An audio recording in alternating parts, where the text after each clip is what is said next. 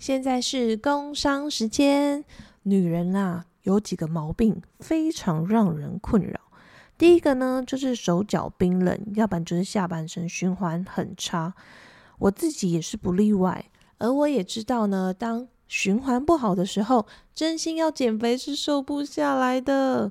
所以呢，我一直在物色泡脚机的产品。但是啊，若要泡到小腿的部分，其实泡脚机基本上都非常的占空间，而且非常的难收纳。这时候呢，让我找到阿嬷的配方，你的桑拿木足袋，竟然可以将泡脚袋折成平面收纳，超级不占空间的哦。而且呢，我这是到意大皇家酒店旅行的时候啊，因为不占空间的特性，我也特别带到饭店去泡。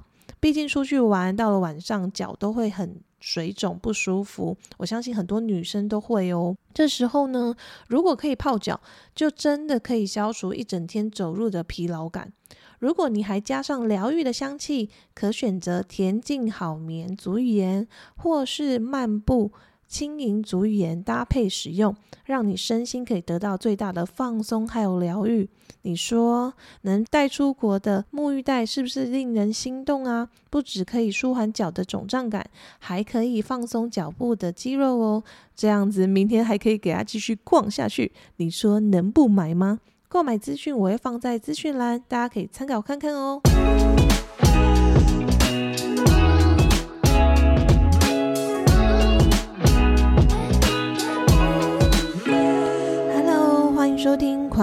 生，我是收纳工程师 Peggy。今天没有受访者，只有我，是不是很难得啊？在 Podcast 一开始，其实我有几集是自己录的。那因为总觉得自己自言自语，真的有一点无聊。因为其实我当初呃设立这个 Podcast 的初衷呢，是因为我觉得。我很喜欢在自己家里的餐桌上跟大家聊聊自己的人生啦，或者是自己的心事啊，或者是自己最近过得好不好。所以那个时候才会萌生，就是觉得，哎，我也好想要邀请，就是我想要受我想要访问的人，然后想要邀请他们来我家，然后在这个餐桌上，然后延续我平常会做的事情。所以很久没有单独跟大家就是聊一聊了。那现在快要过年了嘛，先跟大家拜个早年，新年快乐！我们已经先过了一年一月一号，那接下来就会有农历年的部分。对，那不知道大家二零二二年过得怎样呢？其实二零二二年呢，对我来讲是一个呃转换非常快的一年哦。要怎么说呢？其实我当整理师，大概从二零一七年到现在也五年多的时间，其实时间过得非常非常的快。那我觉得，到底我这一张成绩单。有没有及格？其实我对于我自己来说，我觉得当然给自己赞许啦，因为毕竟我第一份工作大家也知道是工程师嘛。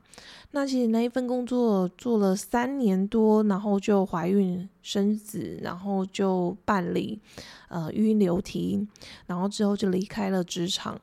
然后到二零一七年当整理师之后呢，其实到第五，我觉得到现在目前，我觉得嗯。各种心情都有，或许有一天也可以录一集来跟大家分享，就是这这几年来的一个心得哦。但是呢，在二零二二年，其实我说真的，才是非常非常认真的在经营，就是我的粉丝专业也好啊，或者是我的品牌形象也好啊。那虽然说呢，其实道府整理已经暂停了一阵子了，但是，嗯，在二零二二年。中后，我确定希望自己可以冲刺自己的事事业，然后也觉得把生老二这件事情就是暂放一边这样子。你说我会全部放弃吗？我不晓得，但是我更相信一切都是最好的安排。所以从以前很爱强求的自己呢，到现在我觉得，嗯，我很开心面对每一天的发生，然后也。希望也期许然后我也相信，就是最好的事情都会发生在自己的身上。对，这也是就是分享给大家的，就是呃我们在呃表达自己的心情的时候，或者是在期许自己的时候，我觉得大家都可以用最正面的呃方向跟面向来去呃传达也好，或者是对自己讲也好，我觉得这是非常重要的，因为你怎么想，事情真的就会怎么发生哦。对，所以。我觉得在二零二二年呢，就是大概我在四月多那时候，其实还非常低潮。直到我决定，就是我要为自己努力，我不要再去期许别人可以为我做什么。我只问自己，我希望我自己可以达到什么境界，然后我能做什么。对我觉得，自从这样想了之后啊，我快乐了非常多。这是真心的。当然，我觉得不管未来如何，至少我现在走的每一步都是为自己走的。然后我也非常的充实。然后虽然偶尔还是会有想要偷懒的时候，但是我的目标还是一样的。然后也非常，我也非常期待自己达到目标的那个时候的样子跟喜悦。对，那所以在二零二二年呢，我自己给自己的目标，其实到呃中期中期的大概七八月的时候，我就开始冲呃粉丝专业的 Po 文数，然后很多人会发现说，哇，Peggy 你好厉害哦，每天都可以 Po 文，到底有什么那么多想法可以 Po 文呢？那不瞒大家说，其实我从小就是一个想法比较多的人，我会。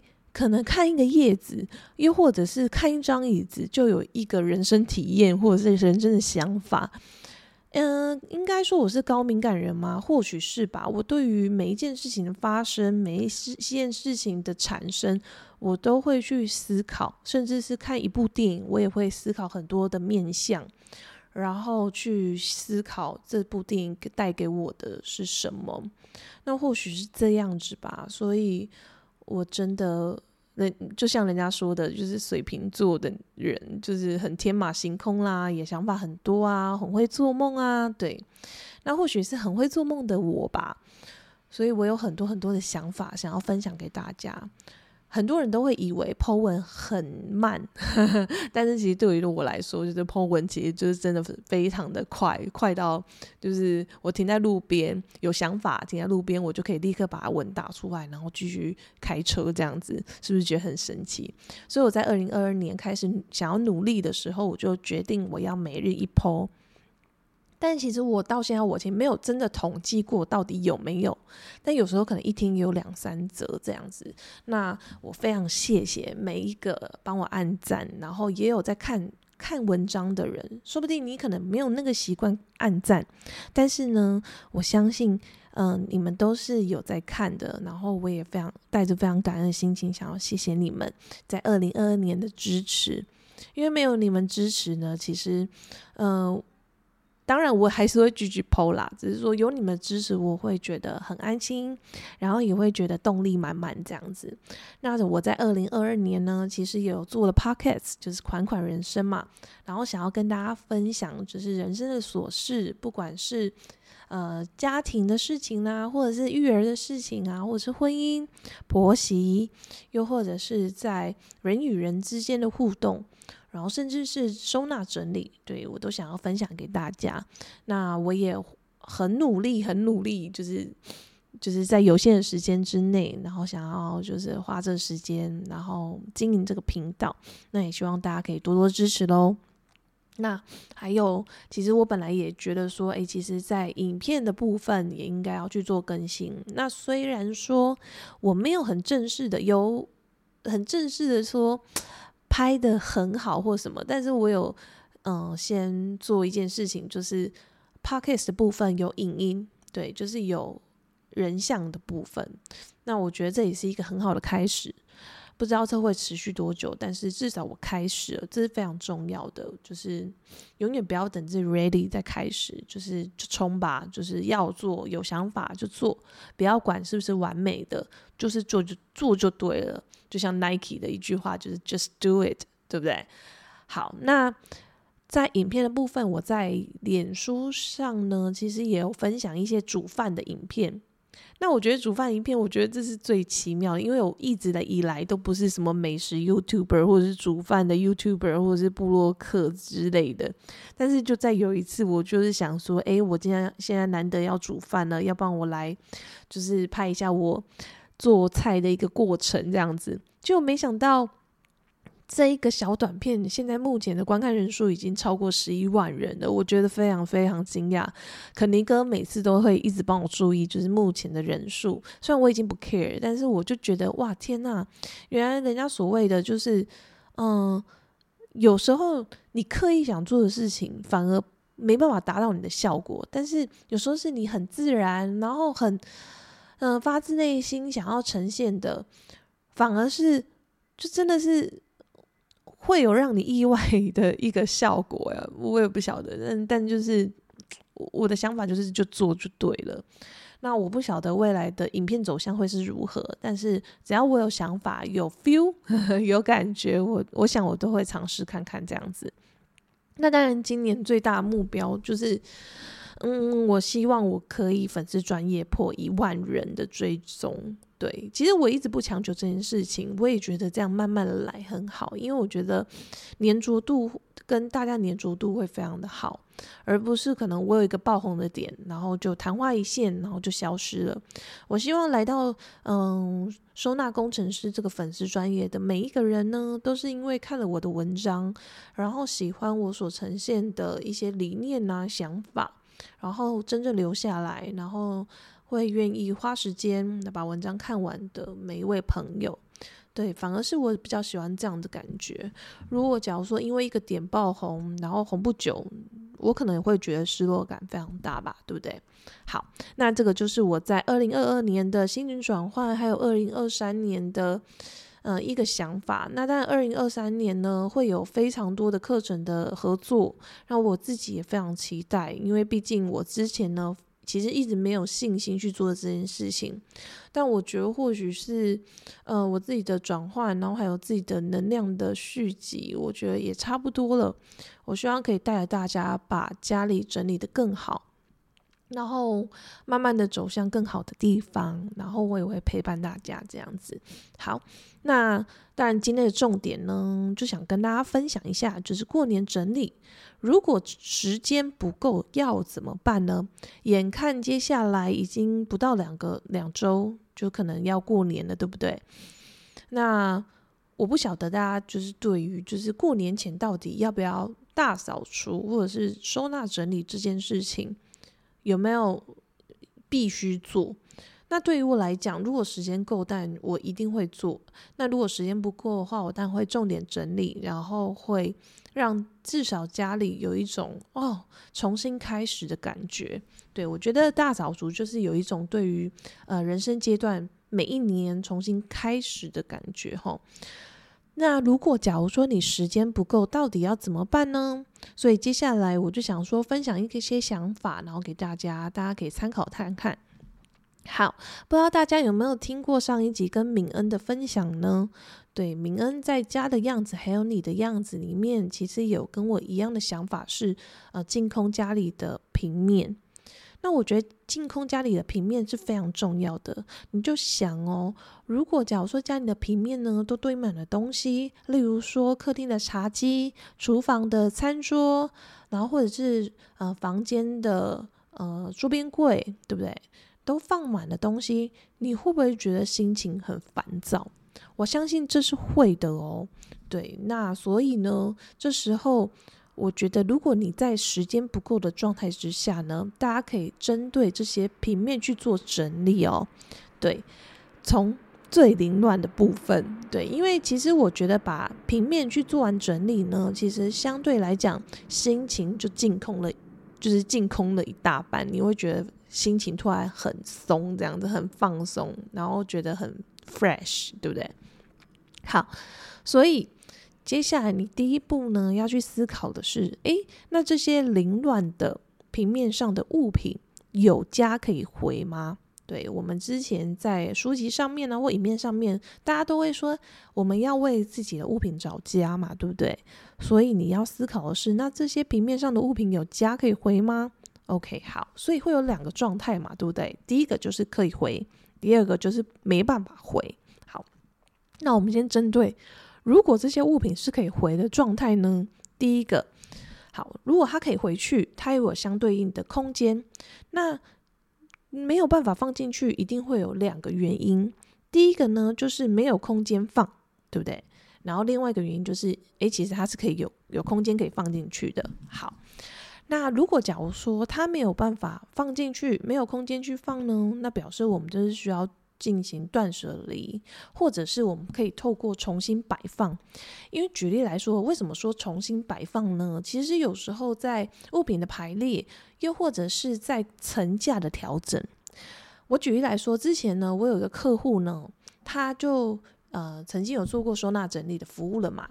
那有一天他就问我说：“哎，Peggy，你可不可以来我们公司看一下？我想要增加书柜。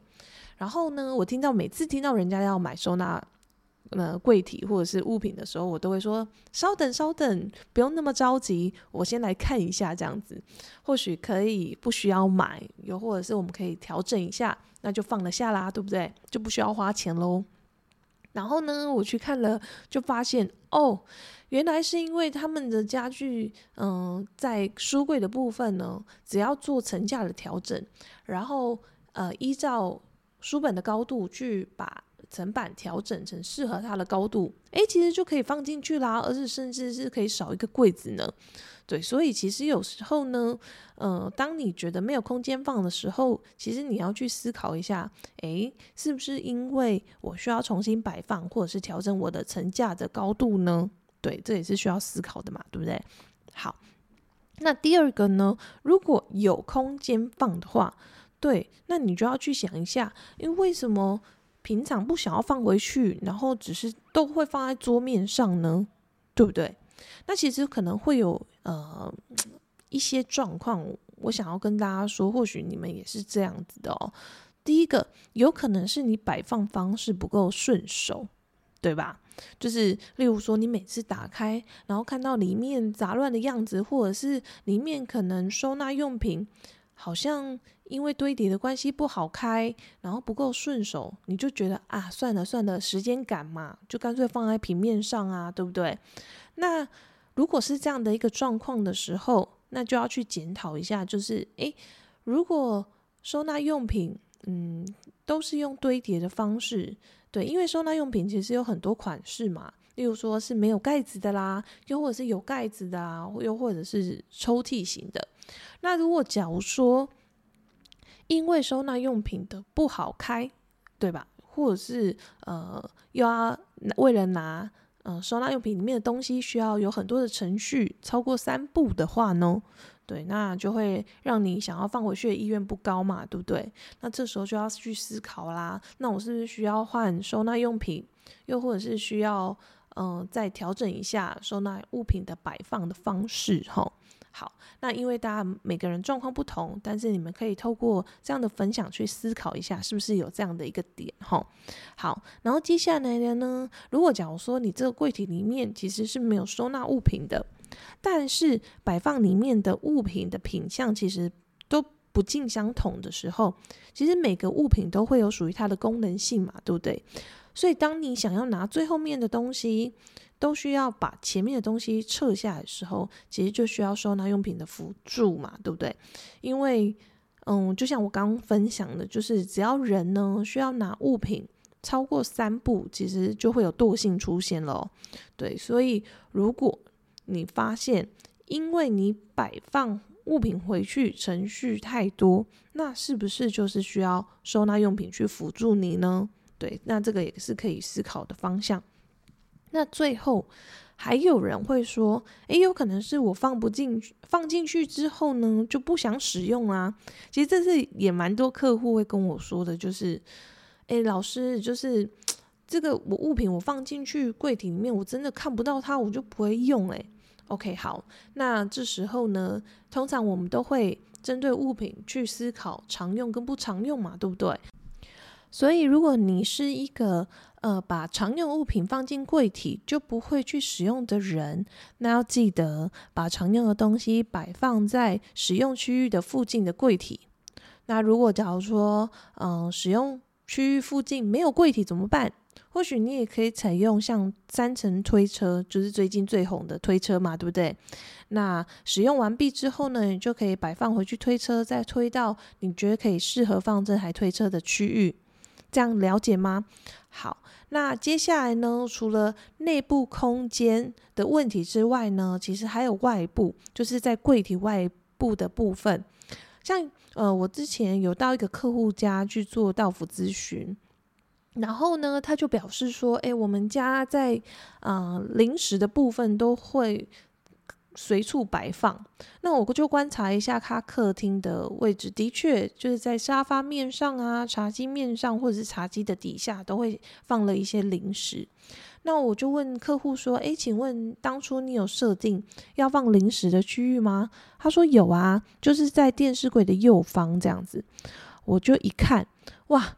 电视右方的柜体的前面，其实摆放了不只有纸箱之外呢，还有电嗯吹风，不是吹风机，是电风扇。那你想哦，如果假如说我今天要放一个物品，需要过关斩将，或者是移开前面的物品，请问你还会想要放进去吗？绝对是不会嘛，对不对？所以要记得，任何常用的物品的柜体外，请不要堆放物品。例如说，像一袋一袋采买采买的物品的袋子，又或者是多余的电器，又或者是你设定这个常用的放置的柜体，其实在那个空间是有一点拥挤的。只要有一点拥挤。有一点压迫，其实人呢就是会产生烦躁感，就会想说算了算了，不要放回去好了，我就先放在桌上，等有时间的时候再归位。那你晓得，其实人的时间是非常少的，甚至是我们从来没有去思考过，一天可以花在家事上面的时间有多少。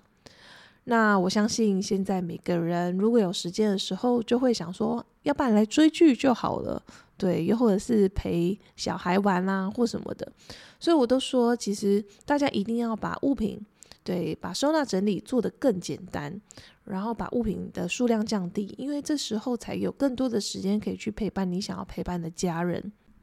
OK，那以上呢，就是针对物品有家可回的。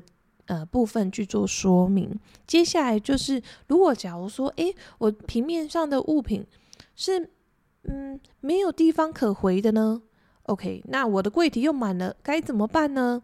其实这时候呢，就必须要针对柜体里面的物品去做断舍离的动作啦。那很多人说，那我要怎么去评判需不需要断舍离？OK，好，那其实有几个项目可以呃教大家，就是你可以针对就是你不喜欢的东西，又或者是使用不顺手。什么叫使用不顺手呢？有没有那一种东西或者是衣服，就是你穿了用了又不不穿？就是我我今天出门，然后想说，哎，来挑一件衣服，就我穿了它，我又把它脱掉，穿了它又把它脱掉。相信我，通常这样的衣服你就不会再穿它了。或者是几率少的可怜。那最后一个呢，就是你已经明显遗忘它了，就是那种，哎，我怎么有这种东西？对，然后当然有些人失而复得，可能会更珍惜使用，但有些人可能就忘了，就也真的 久了，好像也不需要它了，也没那么喜欢了。对，那我自己呢，都会针对这三点来去做一个判断。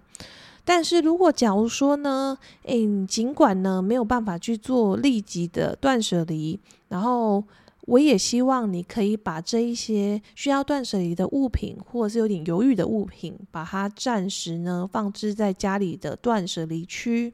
对，然后慢慢的可以去找平台也好啦，或者是呃二手拍卖也好，或者是可以送给需要的朋友，然后去找寻它可以发挥价值的主人。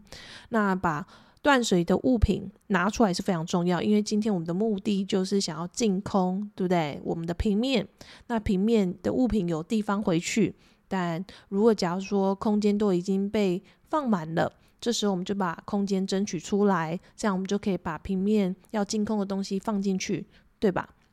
好，那今天呢，就是针对，就是如果假如说你过年整理如果没有时间的话，该怎么办？就是我们其实只要简单的，嗯，去处理家中凌乱的平面就好了。我相信把这些平面，呃，整理完，然后，呃，都是空空的，然后没有东西的时候，你会觉得非常疗愈，然后也会瞬间觉得自己家里变得很干净。对吧？好，那最后呢，如果大家有问题呢，也欢迎私讯粉丝专业收纳工程师 Peggy，然后请追踪，希望在农历年之前可以破万。那非常谢谢大家，我们就下一次见喽，拜拜。